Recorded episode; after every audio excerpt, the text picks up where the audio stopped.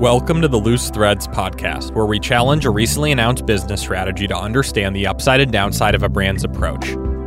I'm Richie Siegel, the founder of Loose Threads, which analyzes and advises next generation consumer companies, and Facelift by Loose Threads, a retail incubator and accelerator for leading brands and retailers. For our latest analysis and insights, check out our free weekly newsletter at loosethreads.com. Joining me for our discussion this week is Rebecca Kondrat, a partner at Facelift by Loose Threads, and Caroline Tibbetts, who leads our research at Loose Threads. This week, we analyzed a decision by Atari, one of the OG gaming companies, to open a handful of hotels across the U.S. With consumers spending more time and money on entertainment and experiences, the move puts the gaming company at the center of where attention is going, in line with entertainment and hospitality brands like Disney. But does the business model and proposed scale of Atari Hotels make sense? Here's what we thought. I think this is so smart. If you kind of look at what's been happening in the e gaming space, a couple of things. One, colleges are now giving scholarships for e gamers. I mean, that's Wow. like. Sporters. Are Ivy League schools doing that or?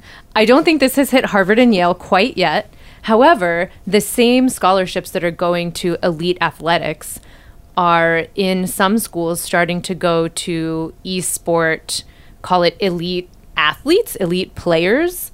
So I think that's one. The second one is Fortnite just had its first ever World Cup last year and the Billie Jean King Tennis Center was full of enthusiasts, like fans. So not only is this making money because people are playing it, it's also making money because people like watching it. And then, of course, you have like Twitch and all of those other platforms. Kids sit at home and watch other kids essentially play these games. And then there's also just the rise of experiential hotels. I mean, Disney has done a Star Wars themed hotel, and everybody's kind of looking to this as the next frontier of, I guess, entertainment. And so, with all of those things combined, I feel like this is a perfect storm and this is the perfect time for something like this to happen. So I think this is a great idea, and I do not understand why they picked these locations for it. So the first one's in Phoenix, the next one will be in Vegas, which makes sense, then Denver, then Chicago, then Austin, Texas, then Seattle, then San Francisco, then San Jose. Beyond Vegas and maybe Chicago, I don't understand why they picked any of those locations. Well, Austin makes sense because South by Southwest is there. It's kind of become this like discovery hub. But I guess this begs a question: Who is this for? Is the thought that because it's Atari, it's actually for like an older generation of gamers, or is it for actually a younger generation of gamers? My existing thought was it's for a younger generation of gamers, and therefore the locations make zero sense. If this is actually for like people in their 30s, 40s, 50s who grew up on those games and just want to have like a retro moment and be like child adults, then maybe it makes more sense. Yeah, I think that it's for all generations, and I think it's designed for family travels in general. They will have co working spaces, fine dining, movie theaters, bakeries, meeting rooms, and gyms. I don't think like the typical gamer has meetings. Disney, from what I know, like if you look at their cruises or their vacations, definitely caters to the family, but definitely, definitely caters to the kids. I think you're there because the kids will have a great time. I think the kids will have more fun at Disney than the parents often. Not saying the parents won't have fun. This seems to be the opposite of what you said, Caroline, is true, which is is the goal to get the parents hooked on this so they bring their kids there versus having like again, Disney to me is a kid first experience. Or it's built for the kids. Okay, so the thing that I think that Disney does right is they make it very easy for the parents to not have to worry about the kids having a good time. And so therefore, the parents have a good time. because the kids are having a good time. And they even have things like on site babysitting and things where you can drop your child off for hours and go have a nice meal with whomever, your family, significant other. The thing about this, though, is you're right. It is built more for the, call it like parent or the older adult, 30s, 40s, 50s, who maybe played these games as a child or at least who's familiar with the Atari name. But I do think that it will be a family destination. And I think as long as they can handle having the younger generation there and I, there's not a lot of information about what kind of programming there will be but as long as they offer programming for the younger generation i think that this will catch on i could actually see this becoming like a bachelor party mecca for maybe some of the folks who are not so much into going to the traditional bachelor party places. I guess it's just a question of like if you think of the widest addressable audience for any sort of esports hospitality experience, I would go think about the kids first, who are the ones playing all these games. I know there are of course adults playing these games and people in their 20s and 30s and so forth, but it would seem younger people are playing these games way more than older people in a super kind of generalist way. And so I think I go back to Disney again of yes, obviously the parents have a good time because the kids are having a good time, but their strategy is let's have the kids have the best time. And then if that happens, the parents are going to be happy versus this is the opposite. And to me, that just seems like a way smaller market than if Fortnite made a hotel. Atari is a pretty retro brand. Minecraft, on the other hand, from what I know, is actually a pretty like age transient brand of like there are older people that play, there are younger people that play, there are people in the middle that play versus like Atari is like kind of this relic of a thing. So it's interesting from a retro perspective, but I just don't see that as like a huge audience in a sense. There's a difference between what Disney is offering, which is this like wholesome family entertainment that most people would agree is like good and teaches your children good lessons, etc.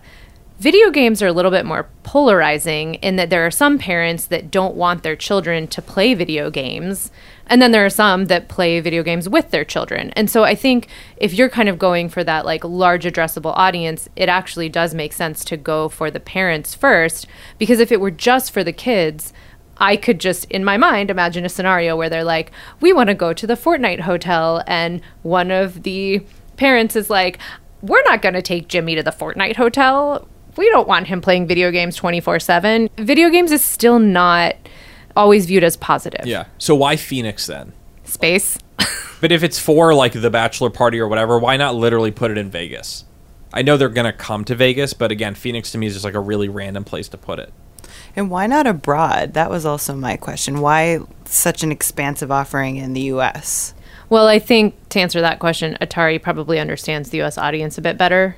I'd imagine that if this is successful, they will probably go abroad, but to why Phoenix, I would imagine because they can get cheaper real estate build costs. Yeah, but you get what you pay for on this, right? Like I guess why do you need an environment outside of the hotel though if all you're going to be doing is staying in the hotel and playing video games? I mean, that's what they want.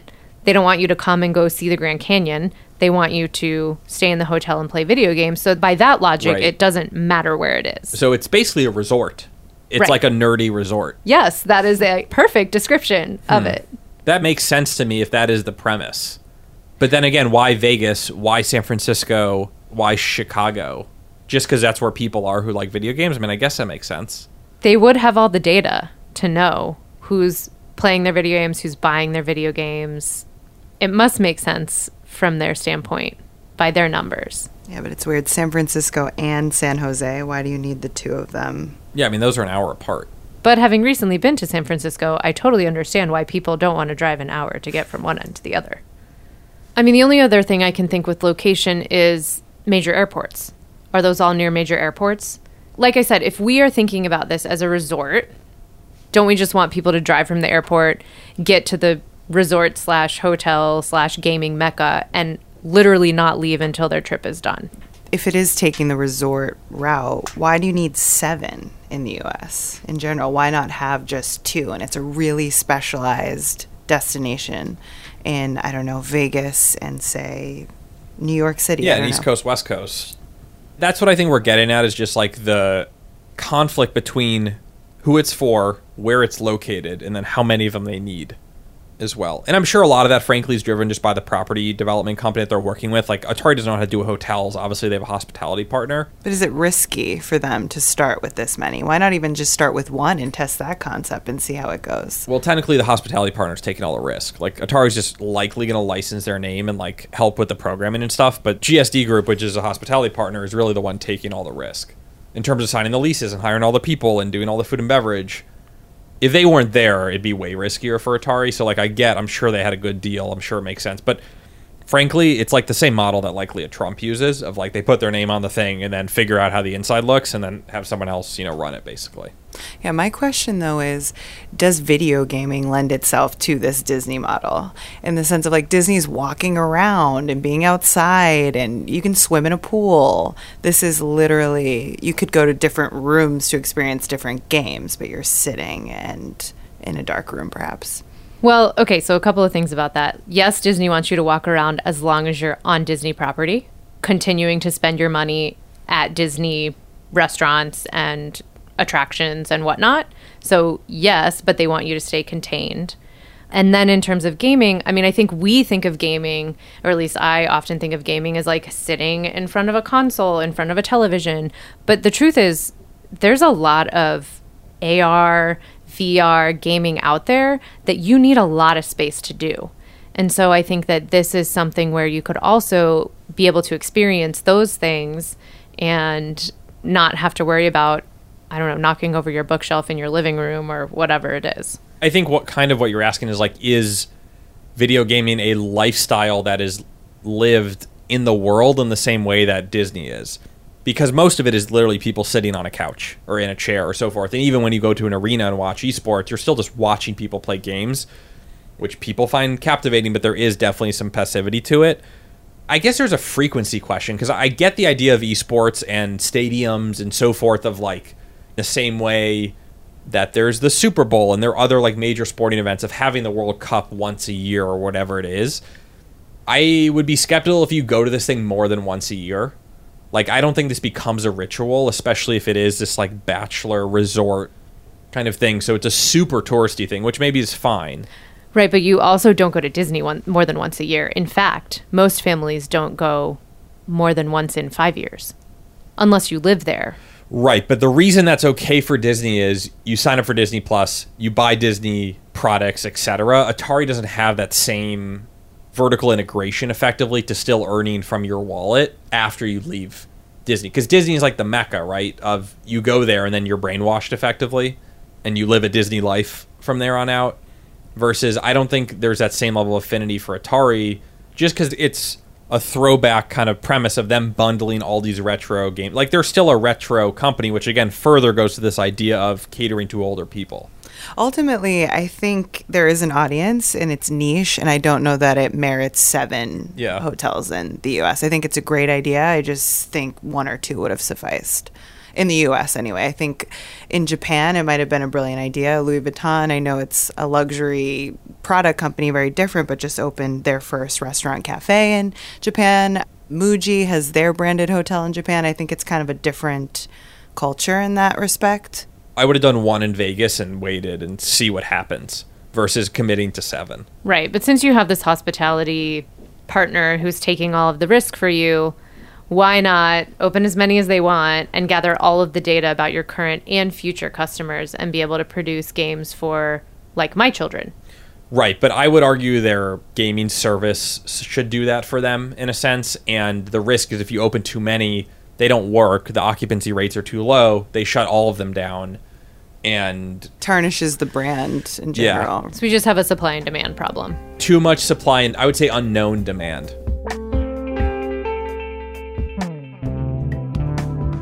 Thanks for listening to Espresso, a Loose Threads podcast. You can read full transcripts of the podcast and join the newsletter at loosethreads.com. Feel free to leave a review on iTunes. We always appreciate it. And thanks to George Drake Jr. for editing this episode. We'll be back with more.